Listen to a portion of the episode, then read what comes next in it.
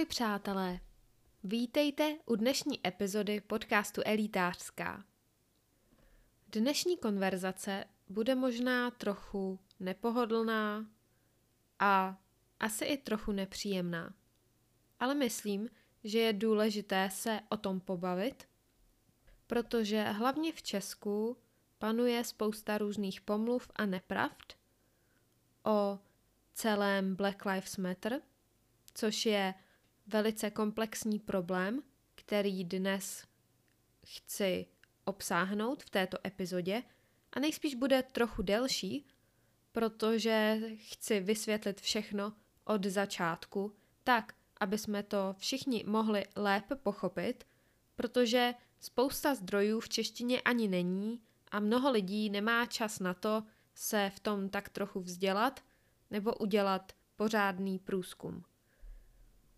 Právě díky tomu, že jsme byli všichni doma, tak jsme si začali uvědomovat, co se děje v Americe s Černochy, s Afroameričany a jak tam funguje celý policejní systém.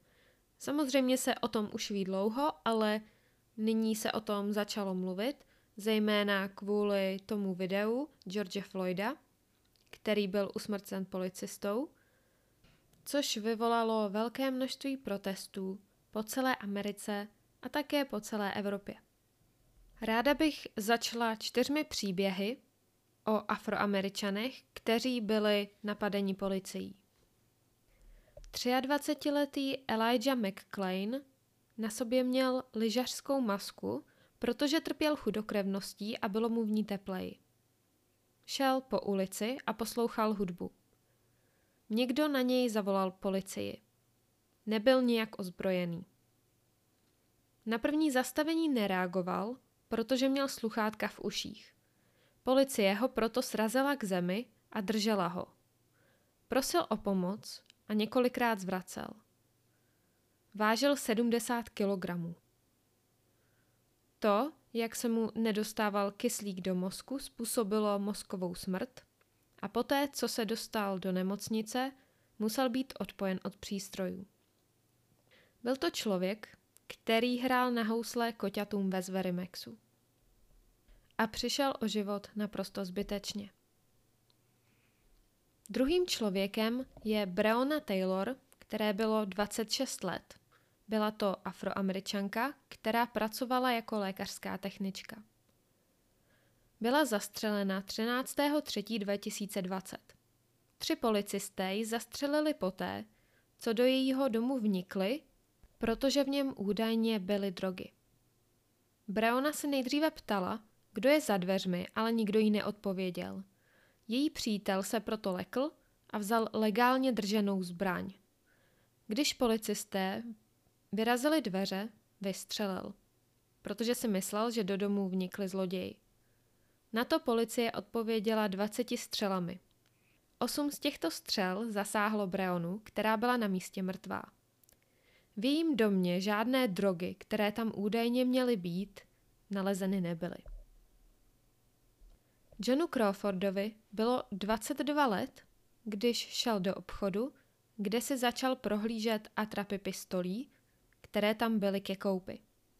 Někdo na něj zavolal policii. Policie přijala a zastřelila ho. Čtvrtý člověk, kterého chci zmínit, je George Floyd. Na jeho krku seděl policejní úředník skoro 9 minut, zatímco byl George v poutech. Opakovaně George říkal, že nemůže dýchat. Druhý a třetí policista ničemu nezabránili. Během posledních tří minut byl George bez pohybu a bez pulzu. Policejní úředník ignoroval prošení lidí, kteří stáli kolem a žádali ho, aby z George vstal. Koleno z jeho krku dal pryč, až když mu to řekli přivolaní medici. Tito lidé bohužel nejsou jediní, nejsou poslední a nejsou první. Vybrala jsem je jenom proto, že jsou ta jména docela populární a známá. Ale tohle se stává mnohem častěji a stává se to černochům častěji než bělochům.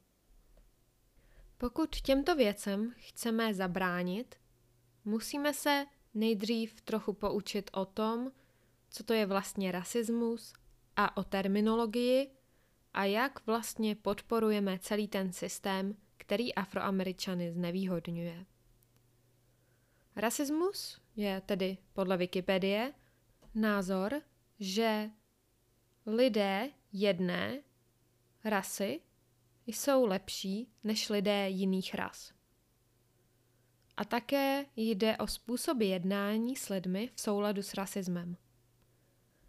Já jsem si dlouho myslela, že rasismus je jen násilí nebo nějaké rasistické narážky. Po případě nadávky. Ale rasismus není jen podpora KKK. A rasismus je mnohem komplexnější problém. A proto je důležité předefinovat význam rasismu a toho, co vás učili nebo co jste si mysleli o tom, že rasismus je.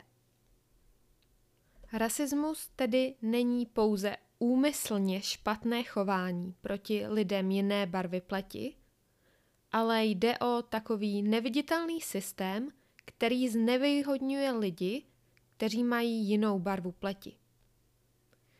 Existuje individuální a strukturální rasismus, můžeme je rozdělit. Individuální je na vás a to, jak se k těm lidem jiné rasy chováte. A strukturální je ve struktuře státu a v systému, ve kterém žijeme, kde ten rasismus funguje také na jiné úrovni a jinak. Pro problém rasismu je důležité pochopit, co je implicitní zaujatost nebo implicit bias. Jde o stereotyp, který ovlivní naše chápání, akce a rozhodnutí, aniž bychom si je uvědomovali. Jde o takové mentální zkratky, které nám ulehčují život v našem komplexním světě. Často je děláme podvědomně a ani si toho nevšimneme, pokud se na to vyloženě nesoustředíme. Asociujeme díky tomu různé věci k sobě. Všichni tyto implicitní zaujatosti máme a nezáleží na tom, jak moc o tématu víme. Pořád budeme mít tyto mentální zkratky a je těžké je ovládat a uvědomovat si je. Kdy se to děje, je například, když máte nějakou zvláštní reakci na situaci, hlavně pokud jste se už s nějakou podobnou setkali a ta reakce není úplně správná a uvědomíte si, že nebyla až tak cool třeba po pár hodinách. Dojde vám, že jste to vyhodnotili špatně, ale je to tou mentální zkratkou, kterou jste si tam udělali. A v tomhle leží část rasismu. Všichni nás totiž učili k tomu mít jakousi implicitní zaujatost, myslím jako běloši, proti afroameričanům. Jakmile si to uvědomíme, tak je snaží to identifikovat, toto podvědomí a něco s tím dělat. Běloši nemusí řešit rasové problémy. A promiňte, ale neřešíme je. Nemusíme se bát, že nás na ulici přepadne policie. Nemusíme se bát ani toho, že nás budou znehodn- podhodnocovat v zaměstnání. Neřešíme je. A právě protože je neřešíme, tak vůči tomu máme nižší toleranci pro řešení rasových problémů. A jakmile nám někdo řekne, že jsme rasisté, tak se začneme chovat jako oběti, začneme mít hysterický záchvat, brečet, obhajovat se, začít říkat, že nejsme rasisté, že máme souseda, co je afroameričan a tomhle se říká takzvaná křehkost bělochů, neboli white fragility. Jakoby tedy ti běloši byli ty oběti, toho rasismu, ale přitom nejsou, jen nejsou zvyklí to řešit. Často začnou říkat, že jejich úmysl byl správný, ale tady je nutné podívat se na úmysl a na následek. Protože u rasismu není důležitý úmysl, ale ten následek. Jen proto, že nemáte špatný úmysl, tak to neznamená, že nejste rasističtí. Znovu podívejte se na následek, ne na úmysl. Jen protože si myslíte, že jste dobrými lidmi a váš záměr je dobrý, tak to neznamená, že nejste rasisté. Nebo že nemáte nějaké rasistické tendence. I následek, který vede k diskriminaci, ač nebyl vytvořen s žádným špatným úmyslem, je rasismus. Musíme si uvědomit, že rasismus není jen otázka morality a nedělá z nás špatného člověka, většinou. Rasismus není úmyslný a občas ho zkrátka děláme omylem, aniž bychom si to uvědomili. Takže si znovu uvědomte, že to, že jste dobrý člověk, ještě neznamená, že nejste rasista. Někdy stačí, že jste vůči tomu apatičtí, nebo že nejste dost vzdělaní o tomto tématu, a nebo že vás to zkrátka nezajímá. A občas je to vážně jen hloupost a ignorance. Čili když zavolá Běloch na Černocha policii a jeho úmysl je zachránit sebe a lidi okolo sebe, protože se Černocha bál, protože mu připadalo, že ten muž v tom obchodě začne tou atrapou pistole střílet, tak je to rasistické, protože toho Černocha zkrátka ohrozil. O tomhle budu ještě mluvit trochu později. I když si ten člověk někdy říká, že neviděl barvu, ale to je další trochu, vlastně ne trochu, ale to je další rasistické tvrzení. Vrátím se k tomu. Počkejte. Tudíž znovu, když Bělocha někdo obviní z toho, že je rasista, tak si okamžitě myslí, že to znamená, že je špatný člověk, zarazí ho to a začne se obhajovat. Je zajímavé, že Běloši my se často bojíme toho, že jsme rasisté a bojíme se toho víc a je to naš, náš větší problém než to, že se rasisticky chováme. To, že nás někdo z tohoto obviní, je pro nás děsivé. Ale když nám někdo řekne, že jsme rasističtí nebo že jsme řekli něco rasistického, tak je důležité se neobhajovat a spíše toho využít k tomu, abychom se něco naučili. A tohle bude proces a budeme se to učit pořád.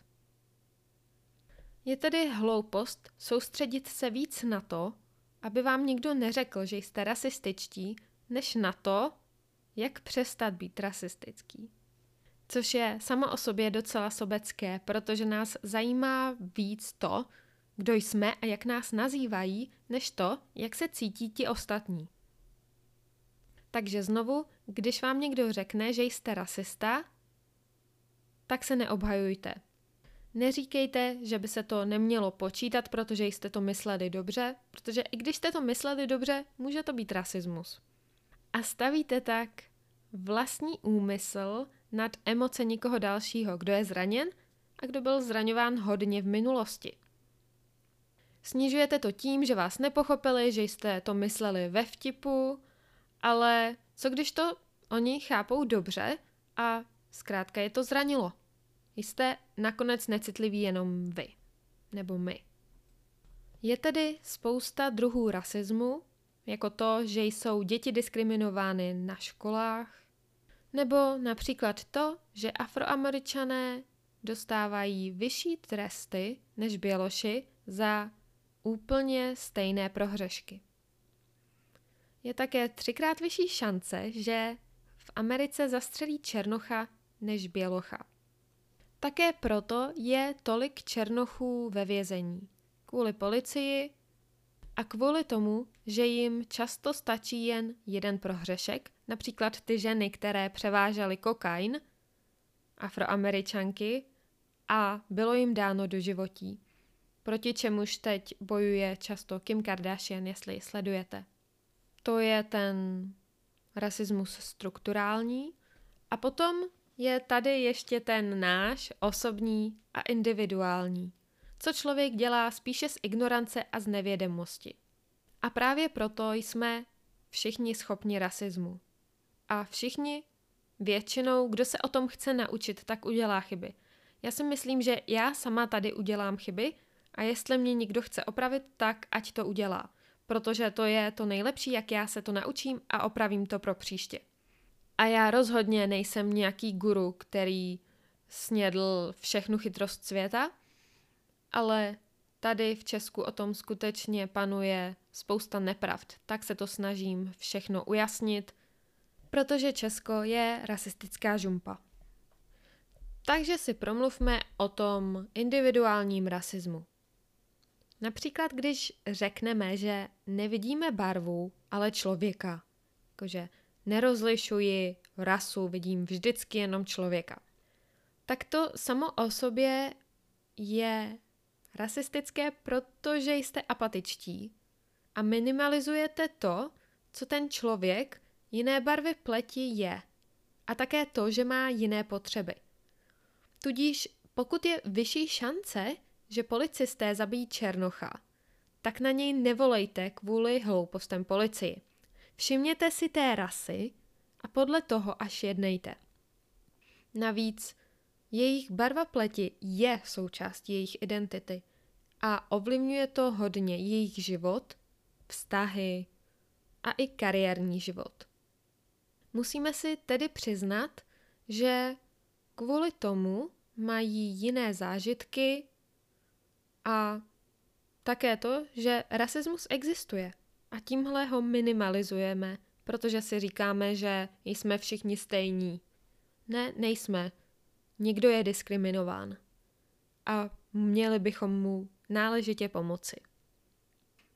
Mluvit o rase není rasistické. Když nám někdo řekne, že jsme řekli něco rasistického, tak poslouchejme a neobhajujme se, i když byl náš úmysl dobrý. Spíše si poslechněme, proč to bylo rasistické, proč to zranilo jejich city a pochopme, že to má nějaký špatný následek a i když byl náš úmysl dobrý, tak se poučme. Další věc, která mě docela zaujala, je to, jak my občas máme tendenci dominovat konverzaci o rase s člověkem jiné barvy. Čímž minimalizujeme znovu ty jejich zážitky. Byli dost dlouho umlčováni a tohle je jejich zkušenost, jejich emoce, ne naše. Je to vidět například, když jsou teď ty, když se to tedy řeší to Black Lives Matter, tak je to často vidět, když se nějaká hvězda na Instagramu omluví za rasismus a další běloši tam začnou říkat, že té celebritě odpouštějí. Ale to odpuštění skutečně není na nás, není na nás na běloších, ale je to na té rase, které bylo ublíženo. Aby řekla, zda je ta omluva dobrá, nebo jestli je nedostačující. Takže zkusme o tom přemýšlet jako ona o záležitosti černochů. Další formou rasismu jsou předsudky, což je například, že černoši berou drogy a dokonce i to, že se jich bojíme. I takový ten pocit, že jsou ošklivější nebo hloupější, tak to je rasismus. Hlavně proto, že ta inteligence nikdy nebyla nějak uh, dokázána. O tom budu mluvit také potom. V tom osobním rasismu se často mluví o mikroagresi, která má takové tři podskupiny. První je mikroinvalidace, což je takové trochu nenápadné, kdy zapíráme to, že je ten člověk vůbec jiný než my děláme, jakoby rasismus neexistoval, protože jsme všichni stejní. což je právě to nevidím barvu, všichni jsme lidé, all lives matter sem přesně patří, nebo nebuď tak přecitlivě líbil to vtip. Kvůli tomu se často cítí lidé jiné pleti neviditelní a frustrovaní. Dále jsou zde mikrourážky, což jsou takové ty backhanded compliments, co občas dávají chlapi ženám, což je, mm, což je přesně, přesně to, co když na vás vytáhne nějaký chlap, tak byste ho měli poslat daleko. Což je třeba na černošku si hezká, nebo na černocha si chytrý, a nebo když se na něj podíváte, když je to afroameričan a je doktor, tak se ho zeptá, jak se zvládnul medicínu. Způsobí to to, že si ti černoši potom nevěří a může to dost snížit jejich sebevědomí. Potom jsou zde mikroútoky, to už jsou explicitní útoky na tyto lidi, jako rasistické nadávky, vyhýbání se očnímu kontaktu, nebo dokonce i to, že řeknete, že se černochů bojíte. Ti černoši se kvůli tomuhle cítí nechtění a v nebezpečí. A ono je to opravdu nepříjemné, když kamkoliv přijdou, tak si Běloši začnou myslet, že tam ten člověk, ten afroameričan nepatří a jestli je tam vůbec správně. Což znamená, že ti černoši se musí prokazovat mnohem častěji než běloši. Hlavně schopnostně a to, kdo jsou. Takže vždycky, když něco takové, nebo než něco takového řekneme, tak se zamysleme nad tím, jaký to bude mít následek, protože rasismus je o následku, ne o dobrém úmyslu. Místo toho, abyste jim říkali, že jsou přecitlivělí a že si to moc berou, tak je poslouchejme. Znovu k tomu All Lives Matter. Mluvíme, mluvíte vlastně o sobě, ale nikdo se vás neptá. Samozřejmě, že All Lives Matter, ale tohle je, All Lives Matter je jako když uh, má malé dítě pohřeb a maminka přijde, začne mluvit na pohřbu o tom, jak bylo speciální a potom nějaká jiná vstane a řekne, všechny děti jsou speciální. Jako samozřejmě víme, že všechny děti jsou speciální, ale nyní tohle dítě potřebuje naše pomoc. Nyní afroameričané potřebují naši pomoc. A je důležité všem připomenout, že záleží také na černoších, takže All Lives Matter je kontraproduktivní, protože to už víme. Ale potřebujeme si připomenout, že Black Lives Matter. K té policii. Policie v USA vznikla původně jako hlídka nad osvobozenými otroky.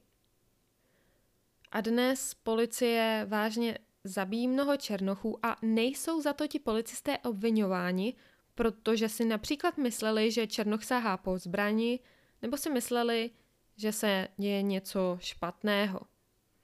A reformy té policii moc nepomáhají. Znovu spousta lidí říká, že byl George Floyd recividista a ano, on byl. Já to tady nebudu zapírat, nebyl to svatoušek. Napadnul nějakou ženu, dříve, ale on si za to odseděl ten trest. A potom, co si ho odseděl, tak se přestěhoval. Aby byl lepší. A od té doby nic neudělal. Jenom údajně, možná, ještě navíc, bral drogy. Ale i když bral drogy, tak to snad znamená, že nebyl člověk? Kde je naše lidská empatie? Co pak drogově závislí nejsou lidé? Nebo alkoholici nejsou lidé? Jeho smrt nespůsobily drogy, ale to, že nemohl dýchat, protože mu policista seděl na krku. Rozhodně ne to, že bral drogy. A znovu, lidé, co berou drogy nebo pijí, tak jsou lidské bytosti. Tím, že je budeme stigmatizovat za nemoc, za závislost, tak to už jsou znovu předsudky. Ještě navíc svádíme výsledek činu tímhle na oběť. A to je další forma rasismu, ale to se děje u všeho. Například uh, uznásilnění, když se to začne svádět na ženu kvůli tomu, co nosila. A tady znovu svádíme na oběť to, co se stalo, protože brala drogy. Ale ty drogy s tím nemají co dělat. Pravda je, že George Floyd nebyl ozbrojený. A rozhodně to ale ani není hrdina, jak někdo na internetu si lidé myslí, že je hrdina a neměl by být, protože je recidivista. Ne, on je symbol toho Black Lives Matter, protože někdo nahrál jeho smrt na mobil a potom to zveřejnil. Tak proto je ten symbol, ne proto, že by byl andílek a nebyl, ale pořád byl člověk. A kdyby byl běloch, tak se to nestane. A mě to tak štve, že byl zabit policisty muž, který se snažil napravit po tom, co udělal, a lidé se ho snaží dehumanizovat jen proto, že bral drogy. Řekněte mi, kolik z vašich příbuzných je závislých na alkoholu. Jsou to oběti, většinou je to nemoc a nemohou si pomoci. A nyní, že někdo řekne, že si za to mohl sám, protože bral drogy. Jde naprosto mimo mě a měli by se nad tím všichni zamyslet, jestli skutečně něco jako závislost na drogách někoho dehumanizuje a nebudeme kvůli tomu cítit empatii k němu. Samozřejmě jsem četla spoustu diskuzí českých, kde byla spousta chytrých argumentů, takže bych se nyní na ně ráda podívala a řekla, proč jsou špatné. Když se někdo zeptá například, co Černoch versus Černoch. Samozřejmě, vlastní rasa zabíjí vlastní rasu. A ve skutečnosti je to častější, než když zabije člověk jedné rasy člověka druhé rasy. Což je zajímavé, protože podle FBI profilerů bílí sérioví vrazy zabíjejí spíš běložky a sérioví vrazy, který jsou afroameričané, tak zabíjejí afroameričany. Takže ano, jsou i černoši, kteří zabíjejí černochy a je to častější, ale to není žádná známka rasismu, tak to zkrátka je, protože bohužel jsme lidé a bohužel se tohle děje. A nemá to co dělat s Black Lives Matter, protože běloši budou zabíjet bělochy, bohužel dál. Dále strašně moc lidí říká, no oni afroameričané, hlavně v Česku se to říká, no oni afroameričané jsou rasisté. Ale rasismus má dvě důležité části. A jedna je předsudky a druhá je moc. Možná, že ti černoši mají vůči nám předsudky nějaké, ale my máme vyšší moc. V Americe především mají před soudem běloši zkrátka vyšší moc. Kriminální systém preferuje bílé, sociální instituce preferují bělochy, je tam spousta internalizovaných předsudků. To znamená, že v teorii Běloši nemohou být rasisté, protože mají větší moc a k rasismu je nutná jednak moc a jednak ty předsudky. Takže mohou mít předsudky, ale ten rasismus je zkrátka definován takhle, takže s tou terminologií to je zkrátka trochu jinak, než si myslíme. Takže i ty předsudky, které určitě budou mít nějaké tak to není rasismus. Další je, že často říkají lidé, proč je všechno pořád o rase?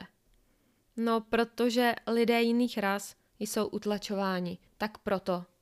A je to pro ně velice složité, tak samozřejmě, že o tom chtějí mluvit.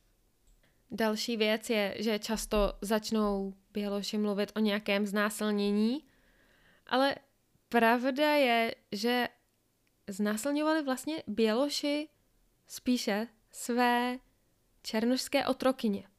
A na to jsou důkazy ve formě genetických testů, že zkrátka ty černošky rodily děti těm svým běložským nadřízeným nebo vlastníkům. A v dnešní době je pořád jakási představa, která vznikla z jakéhosi filmu ze začátku snad nebo ze začátku 20. století, který byl o nějakém znásilnění Běložky Černochem A ať se to za stolik nestává, tak jsou tím všichni posedlí a samozřejmě, bohužel, další věc, znásilňovat se bude vždycky, ale není to rozhodně takový problém, jako si mnoho lidí myslí. A ta čísla zkrátka nejsou zase tak vysoká a obětmi jsou mnohem častěji afroameričanky. Často lidé také mluví o tom, že když nemůžeme říct něco takového, tak je to vlastně proti svobodě slova. Ale co?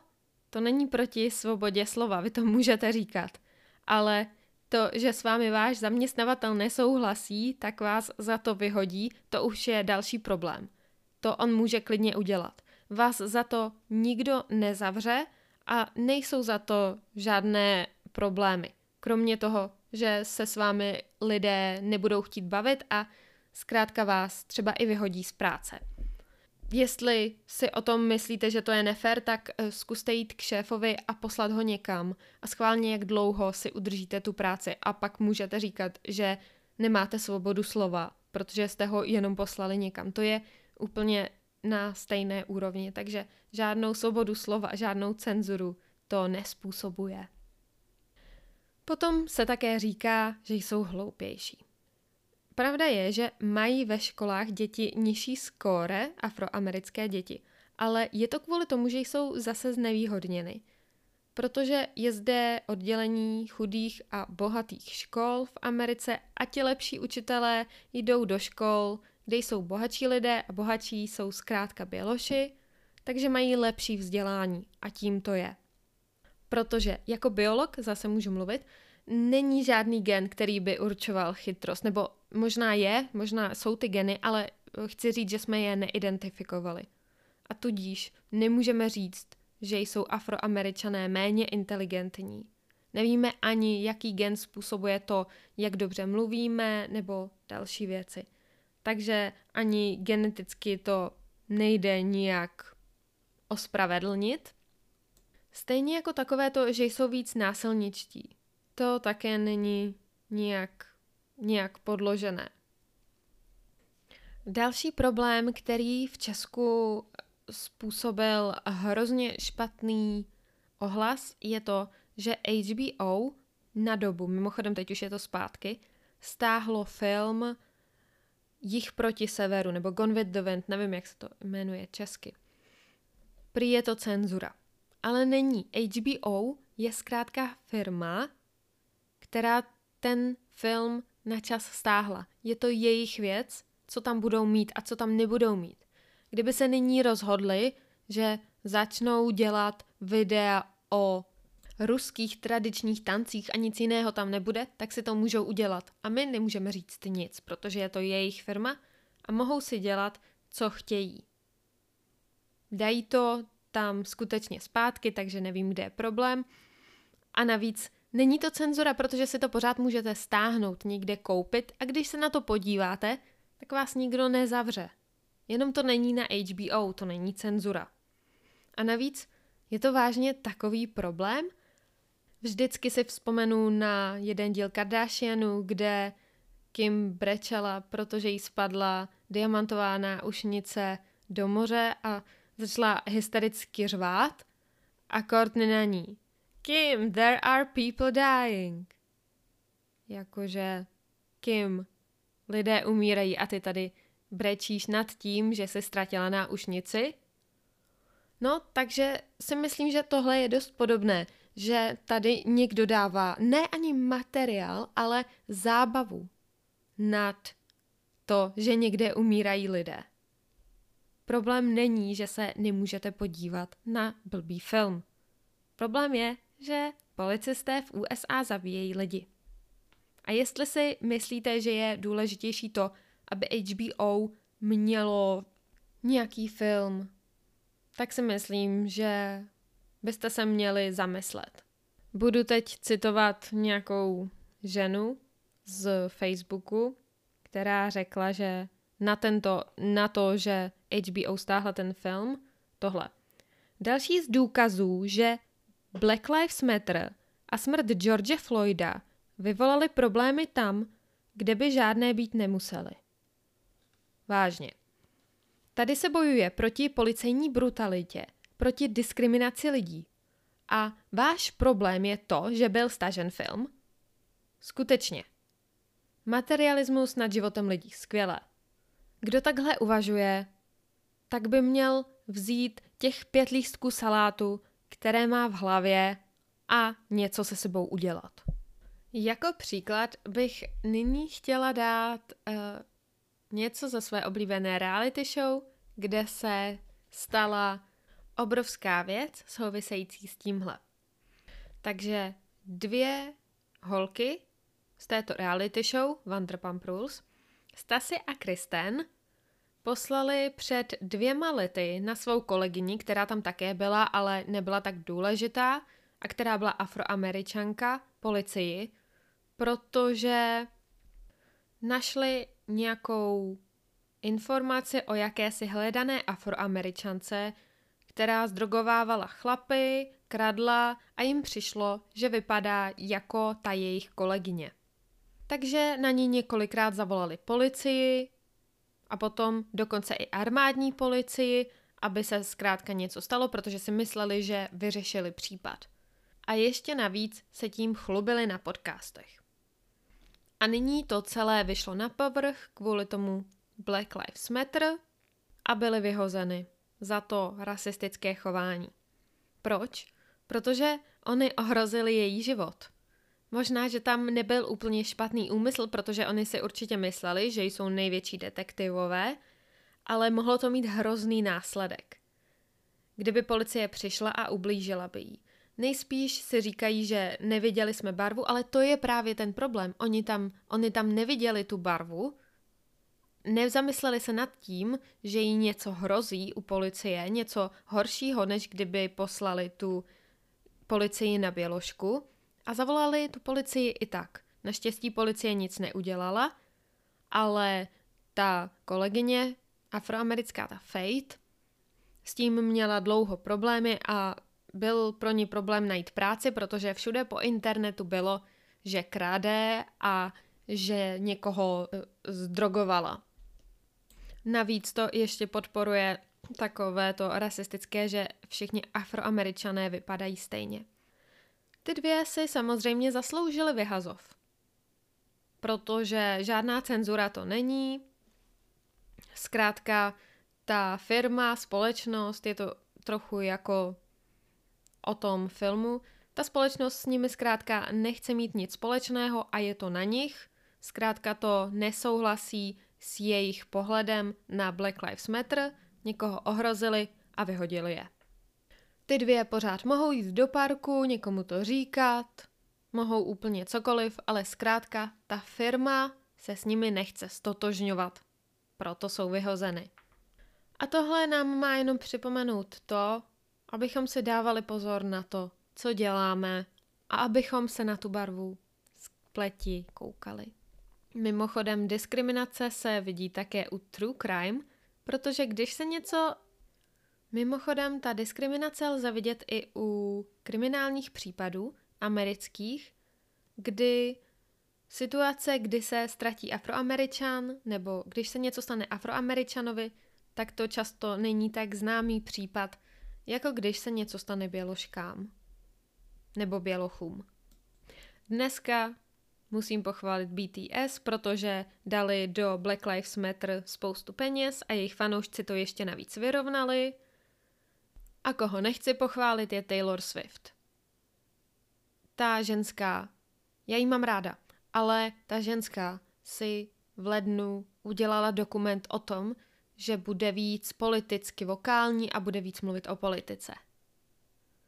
Zkrátka postavila na tom celý dokument, dělala jak brečí, tak asi jí to bylo líto a najednou přijde něco jako Black Lives Matter a ona napíše tři tweety. To je málo na to, jakou vědu z toho dělala ve svém dokumentu. Kdyby o tom neměla dokument, tak řeknu dobře, asi jí to za stolik nezajímá. Ale to, že s tím měla v tom dokumentu takový problém, tak teď s ním mám docela problém já. Protože zkrátka to, to jí vážně záleží jenom na věcech, ve kterých jde o ní, jako například, eh, když šlo o práva žen, protože je žena, tak samozřejmě jí to zajímalo, to je dobře, že jí to zajímalo, ale jakmile jde o někoho dalšího, tak jí to najednou nezajímá. Myslím si, že tohle je příšerné a ne, ona nemá moc práce. Kdyby chtěla, má dost peněz, ona není sama. Ty celebrity nejsou sami. Ty celebrity si mohou najmout tým, mohou si najmout tým pěti lidí, které to za ně udělají, které budou postovat na ten Twitter, na ten Instagram a budou to propagovat. Mají na to peníze. Takže tady není žádná omluva na tohle. Zkrátka, to byla asi nějaká taktika dělat, že bude politicky aktivní, když teď není. Takže to mě velice zklamalo a myslím, že k tomu už není ani co říct.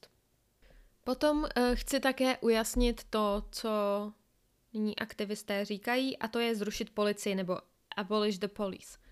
Ono to zní jako zrušit policii, aby tam nic neměli, ale já to chci udělat jasné, jak je to myšleno, protože, protože jestli o tom napíše Blesk nebo i dnes nějaký článek, dají tam špatný nadpis, nikdo si nepřečte, co je vevnitř, tak to chci nyní ujasnit, o co jde, když říkají zrušit policii.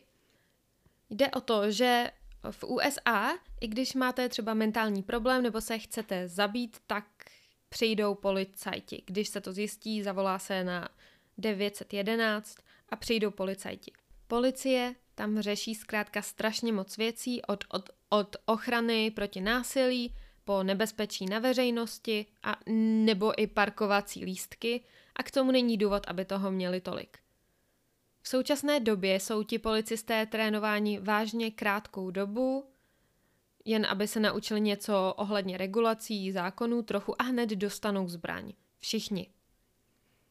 Takže jde o to, aby bylo vytvořeno mnoho menších odvětví, které by měly na starosti různé věci, někdo by měl na starosti dávat lístky za špatné parkování, Další odvětví by se soustředilo na boj proti zločinu, proti sériovým vrahům a tak. Zkrátka, aby to všechno nebylo jen na policii jako na celku, což je moc velká organizace.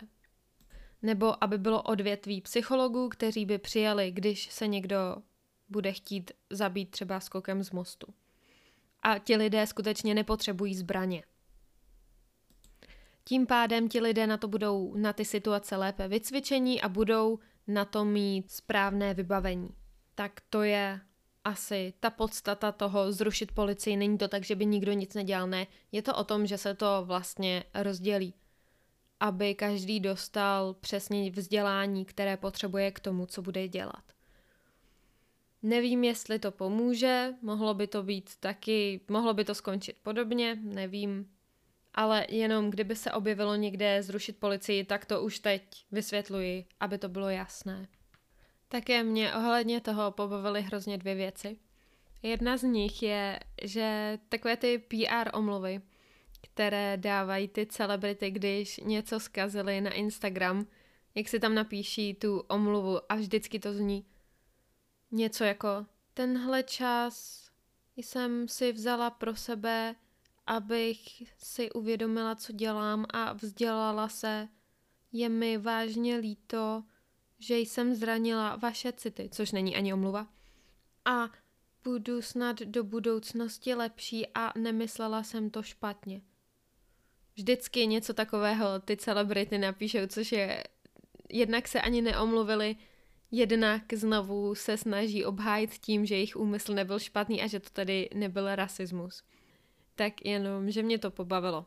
A další věc je, že uh, nyní v Americe si začali někteří lidé myslet, že je Karen nadávka.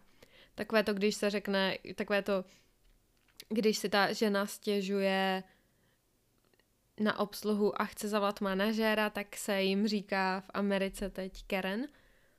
A nyní si začali tyto Karen stěžovat, že ne tentokrát na obsluhu, ale na to, že lidé si z nich dělají srandu z takových lidí a že Karen je nadávka pro ně a že by se to mělo zakázat.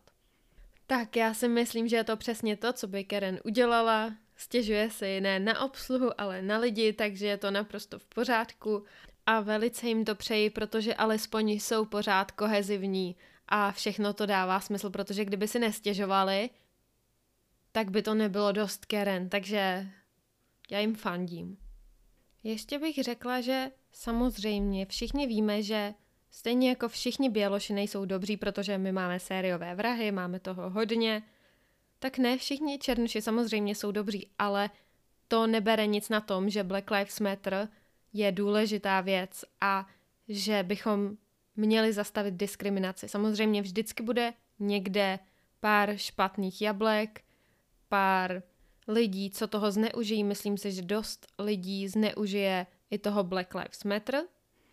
Samozřejmě každý takový movement má stěnou stránku.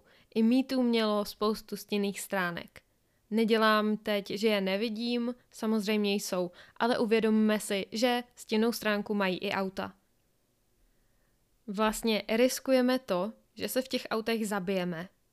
A není to zrovna malé číslo, kolik lidí se zabije v autech, a i přesto jim jezdíme, protože nám to ulehčuje život. Takže i to má stínou stránku. Všechno bude mít vždycky nějakou stínou stránku. Ale ty dobré stránky převažují nad těmi silnými stránkami a proto je podporujeme. Ani neříkám, že by Běloši všichni byli špatní. Ne, jen říkám, že bychom měli víc poslouchat ty menšiny, ty afroameričany a všechny ostatní. Takže se nad tím zkusme zamyslet. Samozřejmě my jako individua neuděláme žádný velký rozdíl, ale zkrátka ty konverzace o rase nebudou pohodlné. Například s vaším rasistickým strejdou. Zkrátka to nebude pohodlné, ale věřte mi, že vy jste vzdělaní víc než váš rasistický strýc, který si o tom myslí, kdo ví co. Takže se nebojte, že by někdo byl vzdělanější ohledně toho. A mluvte. Řekněte, že něco je rasistické, když uslyšíte nějaký nevhodný vtip. Nesmějte se tomu. A zkuste být součástí změny. I když občas řeknete omylem něco rasistického, tak to přijměte. Je to tak, zkrátka nikdo není dokonalý, tak to je, ale učíte se. A váš úkol je učit se. Ne, nedělat chyby a být dokonalý. My, já i vy, pokud jste běloši, tak zkrátka nepochopíme ty problémy černochů. I když to máme někdy těžké, tak je to jiné, na jiné úrovni je to těžké, než jako to mají černoši. Nebojíte se, že vás někdo zastřelí na ulici? Nebojíme se o to, že naše děti někdo zastřelí na ulici. Zkuste se trochu podívat do sebe a mít sebe reflexy. Není to zrovna příjemné, ale uvědomte si, co děláte špatně a jak byste to mohli změnit. Co jste kdy řekli špatně a zkuste z toho vyrůst. Není důležité jen, abyste nebyli rasističtí, což je ale také důležité, abyste byli co nejméně rasističtí aspoň, ale abyste byli jasně postaveni proti tomu rasismu protože jinak to budete ignorovat a což už je znovu, že vám to je jedno a vážně vám to chce být jedno? A nevyhýbejte se těžkým otázkám a těžkým konverzacím s vašimi příbuznými. S klidem jim to vysvětlete a řekněte, když je něco špatně, aby s tím přestali. Dívejte se na filmy, na Netflixu je jich spousta určitě, když si zadáte zdroje Ohledně toho tak najdete spoustu filmů, myslím, že jsem to dávala i na Instagram. A uvědomme si, že nejsme špatní, ale že jsme často jen hloupí. Já si myslím občas, že ten rasismus pramení z toho, jak máme všichni potřebu někam patřit. A právě ti rasističtí lidé mají často pocit, nebo ti otevřeně hodně rasističtí, kteří mají špatné úmysly, tak to vyplývá z toho, že mají pocit, že nikam nepatří. Takže si vyberou, že budou patřit mezi bělochy. A potom, protože si to udělají jako vlastní kmen, tak začnou dehumanizovat ostatní kmeny, což jsou pro ně afroameričané. Takže potom mají nějaký pocit, že patří někam. do nějakého bodu. Ale je to vlastně často o tom, že ve skutečnosti mají problém sami se sebou. Takže se nad tím všichni zamysleme. Děkuji, že jste se mnou strávili 50 minut. Doufám, že jsem řekla všechno, co jsem chtěla, také o popkultuře. Najdete mě na Instagramu, na Twitteru, na Facebooku jako elitářská, jsem hlavně aktivní na Instagramu. Můžete nás ohodnotit na Apple Podcast nebo napsat dokonce komentář. Budu za to velice vděčná. Určitě neváhejte napsat mi na Instagram, eh, hlavně pokud jsem něco řekla třeba špatně, klidně jsem otevřená diskuzi a jsem moc ráda, když mi někdo napíše. Takže to je asi všechno a uslyšíme se příště.